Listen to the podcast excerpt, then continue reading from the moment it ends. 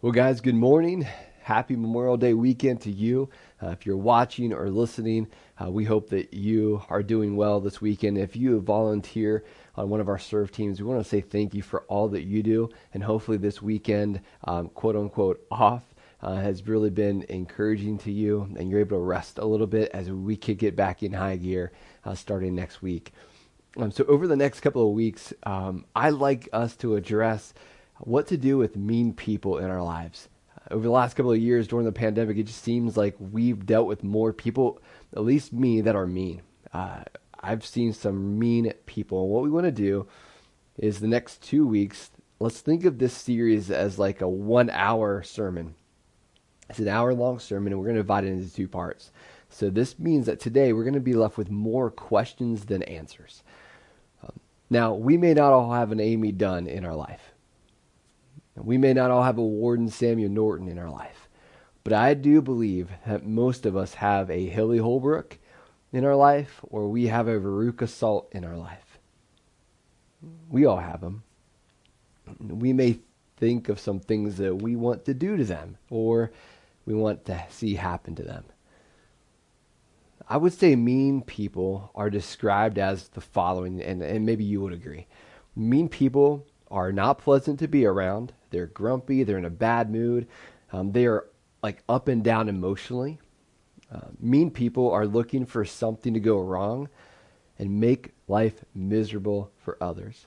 And mean people use deception to control or manipulate others, and mean people use other people for their own interest. Now, before we begin the list of all the mean people in our lives, just, just let's call a timeout because all of us can have a mean streak. Me included, you included. We all can have a mean streak. And perhaps it's important for us to, to look and provide the Holy Spirit an opportunity to work in us first before we begin to respond to other people. It's really important that God has an opportunity to work in us. Like we we we open up for that. Because if we don't provide the Holy Spirit an opportunity, I believe one will be made for us one of the scriptures uh, in our Old Testament says that pride comes before the fall. Um, it's important to, I, I think, in this series for us to know how to respond to mean people because if we don't have a plan, the mean people in our lives gain a measure of control over our lives. And before we know it, we're acting as they do. It's almost as if we don't have a choice. And here's why we begin to act like mean people. Mean people can keep us off balance. Mean people can keep you off balance, they can keep me off balance. Why? We, we think about it all the time. We think of some things we want to do to them. Uh, we pray that some things happen to them. And when we're off balance, when we're off kilter, we're tempted to compromise our own principles. So as I'm writing this this message and I'm giving this out, um, the list of mean people in my life isn't as long as I thought. Like when I was writing out this sermon series, it was not as long as I thought. And there are some people on the list coaches, teachers, families, strangers, and yes, even church people. And whether I like to admit it, all of these people have been part of the process that has helped shape me as a kid and as a young adult. And there was someone that I remember that was the meanest person on that list, and that was Mike the bully. Mike the bully lived up the road from us, and he was much older than me. Um, he was five or six years older, and we rode the bus together. Now, here's the thing about me that many of you don't know: I did not hit my growth spurt until my uh, until it going into my senior year of high school. So I was relatively small, and this guy did not have smallness. I mean, he was a large kid. Every day, we would get onto the school bus and he would pick on me. And then when we'd come home and we'd get off the school bus, he would push me, he would punch me. And during this time, I never said much to my parents. Instead, I figured that I could figure this out on my own. And so I began having these game plans. I began to convince myself that maybe I could convince my friends to gang up on him and put him out of his misery. I could pray that he would move. I, I, could weld a thin protective layer of steel over my chest, and so when he punched me, he'd break my, you know, he'd break his bones. Actually, that sounds a lot darker coming out of my mouth than when I was writing that down. You know, without really knowing it, I was becoming like him. And I didn't even like him. Finding, it was just like, like I was being consumed on what I could do to get back at him. Then one afternoon, uh, we get off the school bus. I didn't, I mean, of course, he did it every day, but man, all of a sudden he just welded me, man. He just pounded me. He got me down on the ground and just started punching and punching, and I didn't stand a chance against this. This guy. I was a runt. He wasn't. And I went home pretty beaten up. And I'm going to stop there, and I'll pick it there, pick it up there next week. The truth is that it's difficult to be good to people who aren't good it, it's hard to honor people who dishonor other people. It's hard to be kind to people who are unkind to other people. And when we face mean people, man, we want another option than the golden rule. If you've been around church any length of time, I'm sure you've heard of the golden rule. Jesus said that do to others as you would have others do to you. It sounds great. But man, our, our human nature, we, we would rather have the iron rule do to others as they have done to you. It seems right, fair, the just thing to do. It's even the even thing to do. When we feel slighted, when we feel wrong, we feel powerless, and we want to get that power again. We want to feel powerful again. And what we do is we usually take it out on somebody else when we're so focused on getting back at a particular person and we can't get back at them, we begin to take out our frustration and our anger and even our hurt on other people around us. We blow up over something very small at home. We blow up against our wife or our kids because of something that's happening at work, and then vice versa. We get we explode at work. We blow up over something small at work. And the reason why is because we're so frustrated with something that happened at home. Guys, we may even be daydreaming about getting even. And the truth is, getting even with someone we don't even like only makes us like them. Guys, that doesn't sound like a win. It doesn't sound like a win. It sounds terrible. It sounds like a loss. So, the question on the table for, for us this morning is this How do we protect our hearts and our minds from becoming like mean people? How do we protect our hearts and our minds from becoming like mean people? Well, there is a better way to live. There's a better way to live, and it's modeled, believe it or not, a thousand years before Jesus was born. And it was modeled by a very wise woman. And as we look at the story in the Old Testament, it's very important for us to remember that Jesus is God. Jesus is God. And God was shaping this wise woman's heart to handle mean people in an undeserving way. So, it was a foreshadow of how God would deal with you and deal with me, humanity, in a very undeserving way. You and I do not deserve the way that God handled us through Jesus. We don't we don't we don't deserve it, but yet he handled it and as a follower of Jesus, we are called to treat mean people in an undeserving way. Uh, I believe that and this is probably an educated guess that many of us have heard whether we've been in a church or we haven't been in church in a long time that we are familiar with the story of David and Goliath. David, he was a shepherd boy Goliath was this, was this giant. David takes out Goliath with a slingshot. And then he takes his sword, Goliath's sword, cuts off his head. Israel wins the war. David is this folk hero. He's this national hero. Well, later, the king at the time, Saul, gets word that Samuel, Israel's last judge and God's spokesman, anointed David to be the next king of Israel. Saul has a fit with that. He expects his son Jonathan to become the next king. Saul expected a dynasty, and he wanted it so bad that he tries to kill David. When David escapes, Saul labels him a fugitive, and he lives in the wilderness. So he attracts a following of about 600 other fugitives, and they're angry with Saul on how he mistreated them. So David and his crew, they're looking for a place to, to take out all his frustrations and their frustrations, their anger and their hurt. And then David, he ends up finding the right perfect So as we jump into the story, it's First Samuel. So First Samuel is in our Bibles in our Old Testament. So you have the first five books of the Bible, Genesis through Deuteronomy, and then you have Joshua, Judges, and Ruth, and then it's First Samuel. That's where we're going to be. First Samuel 25. It goes like this: There was a wealthy man from Maon who owned property near the town of Carmel. He had three thousand sheep and a thousand goats, and it was sheep shearing time. So, sheep shearing season, can't say that five times fast, was when wealthy people found out how much more wealthy they had become. It was like getting an annual financial report. So, this wealthy man was about to find out how much more wealthier he became. Like, how much of a profit did he turn? So, this man's name was Nabal, and his wife Abigail was a sensible and beautiful woman. But Nabal, a descendant of Caleb, if you guys remember your um, going back to our story, in the Bible, um, you had Moses send out a crew of 10 spies into the land of Canaan. Two of the spies came back with a favorable report, the other eight did not. You know who those two spies were? One was Joshua, and one was Caleb. This is the Caleb we're talking about, a man of faith. Well, Nabal wasn't. He was crude and mean in all his dealings. So, the biographer or the historian, whoever's writing 1 Samuel, gives a contrast between the two. Abigail's intelligent and beautiful.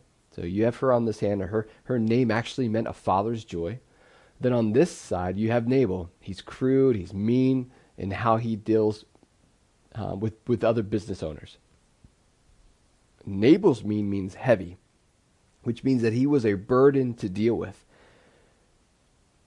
So, I mean, how many people in the how many people do you know they're crude and mean in business dealings and selfless and kind at home. Like they're a grizzly bear when it comes to business deals, but man, they're a teddy bear at home.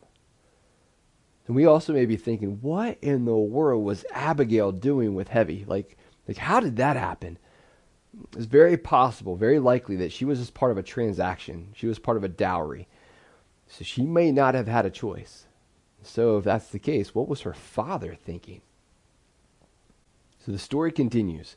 When David heard that Nabal was shearing his sheep, he sent ten of his young men to Carmel with this message from Nabal Peace and prosperity to you, your family, and everything you own. So David understands what's happening. He understands that he's going to get a very good, favorable report.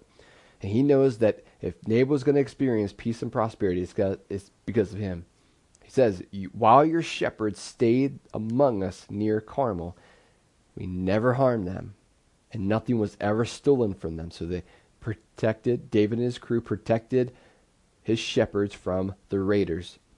Ask your own men, and they will tell you this is true. So, would you be kind to us since we have come at a time of celebration? Please share any provisions you might have on hand with us and with your friend David. David's young men gave this message to Nabal in David's name, and they waited for a reply. Now, contrary to popular belief, David, that David was a gentle man, he just strummed the heart. David was not a gentle man. David was a very violent man by throwing David's name in, what was happening is they were intended to show that David was not to be messed with. And people living in the area knew that David, as a man who regularly raided their villages and would murder every single person in the village. Notice what his biographer writes David did not leave one person alive in the villages he attacked. He took the sheep, goats, cattle, donkeys, camels, and clothing before returning home. He's not one to be messed with. Everybody knows who David is. He is the national hero. Nabal, with a little bit of pride, says, Who is this fella David? Who does this son of Jesse think he is? So obviously he knows who he is. Then he begins to throw some shade on David. There are lots of servants these days who run away from their masters. Should I take my bread and my water and my meat that I've slaughtered for my shearers and give it to a band of outlaws who come from who knows where? David says in so many words, Listen, we didn't we didn't tell you to do this. I never got in some business arrangement with you. I've never agreed to do any of this. I never had you do any of this, so you're not getting any food. I didn't ask for your help, so I don't owe you anything. So David's young men returned and told him what Nabal had said. And of course, David, you know, the gentle, heart playing guy said, Oh, thanks guys for trying. Let's just let's just go. No, in, instead his response was, Get your swords. As he strapped on his own. Now, here's a reason why the biographer highlights David arming himself, and I believe it's so important because his sword was like no other sword. His sword was a reminder that he did not need to take matters into his own hands. His sword was Goliath's sword. It was a visual aid of God's promise, of God's provision, of God's protection. Like God had chosen David and raised him to be the next king. David could have looked down at the sword. He could have stopped. And he could have asked God to help him and his army. Instead, he decides to go a different route. Like before, he trusted God to fight Goliath. This time, he wanted to take matters into his own hands. He's hurt because we're going to find out that Samuel died. You know, God's prophet, he died. So he's he's hurt by that. He's sad by that. And then he does he's angry by the fact that Saul labeled him a fugitive because all that he's done is try to help Saul. So he's hurt, he's angry, and he wants to take that out on somebody. He can't take it out on Saul because he's God's anointed king. And So he takes it out on Nabal. Then 400 men started off with David. They're on their way to meet Nabal and his crew. And 200 remain behind to guard their equipment. Guys, this sounds like 399 more men than, than were needed. And this was not going to go well for Nabal and his family and his shears. Like most of us have heard the phrase, hurt people hurt people. That's true. David is convinced that he's justified in his response. Have you ever been like David? Have you ever done that? I know that I have. We have you ever had those imaginary conversations, man? You're you're constantly talking to yourself and you work yourself up. Have you ever had those conversations in your head when you're going to say just the right thing and then you win? See, it's interesting that we usually don't think about what happens after we win. Everything in our head is about beating them. Going back to my personal story, I was the same way with the bully. I wanted to see him pay, and so I thought of ways that I could get him to pay. David said a lot of good it did to help this fellow. We protected his flocks in the wilderness, and nothing he owned was lost or stolen. But he was repaid me, but he has repaid me evil for good. May God strike me and kill me if even one man of his household is still alive tomorrow morning. David is set to repay evil for evil. So, right now in our story, we have two characters with two responses, and we still don't have a hero. Neither of these responses are the right response. So you have Nabal. His response was, let's go evil for good. It was, that's maniacal. But then also David, evil for evil, that's natural. Many of us have found ourselves in that place that we want to repay evil for evil. And sometimes it only seems as the only option, repaying someone evil for evil. But next week, we're going to look at a third option, and we're going to see Abigail and her response to all of this. So there are four questions between now and next week that I would like you and I to consider in our response to mean people in our lives. This is a great opportunity if you're a parent to talk with your kids about how to respond. So, first question is this Do you really want to be even with someone you don't even like? Like, do you really want to be like someone you don't like because you're stooping down to their level? Hurting them guys, is not a solution to your problems. In fact, it's the exchange of your problems. Number two, wouldn't you rather be ahead? Wouldn't you prefer to be unlike the person you don't like? It's not intuitive, but you pull ahead by choosing not to get even. Number three, what story do you want to tell? You're leaving a legacy. And everything that we do, we are leaving a legacy. So when your response is nothing but a story to tell, what story do you want to tell? What advice would you provide your, your kids if if they're in the same situation?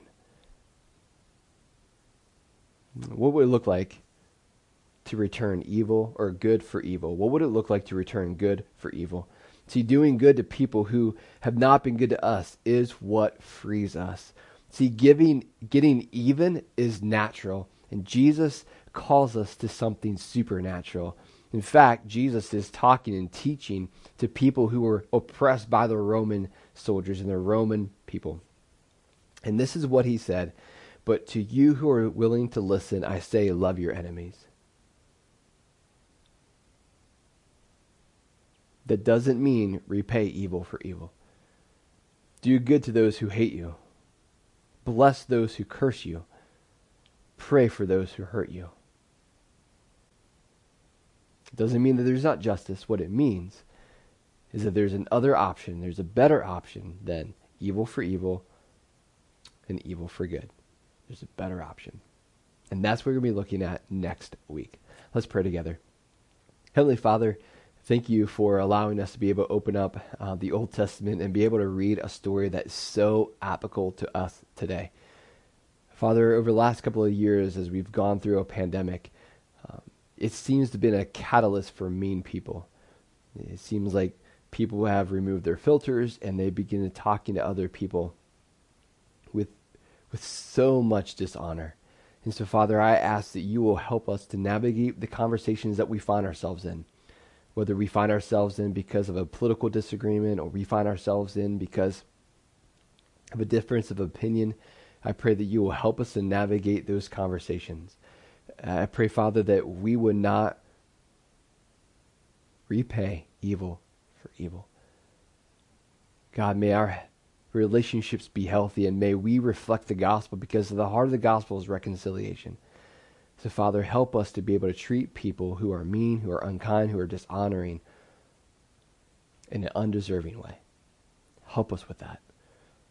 In Jesus' name, amen.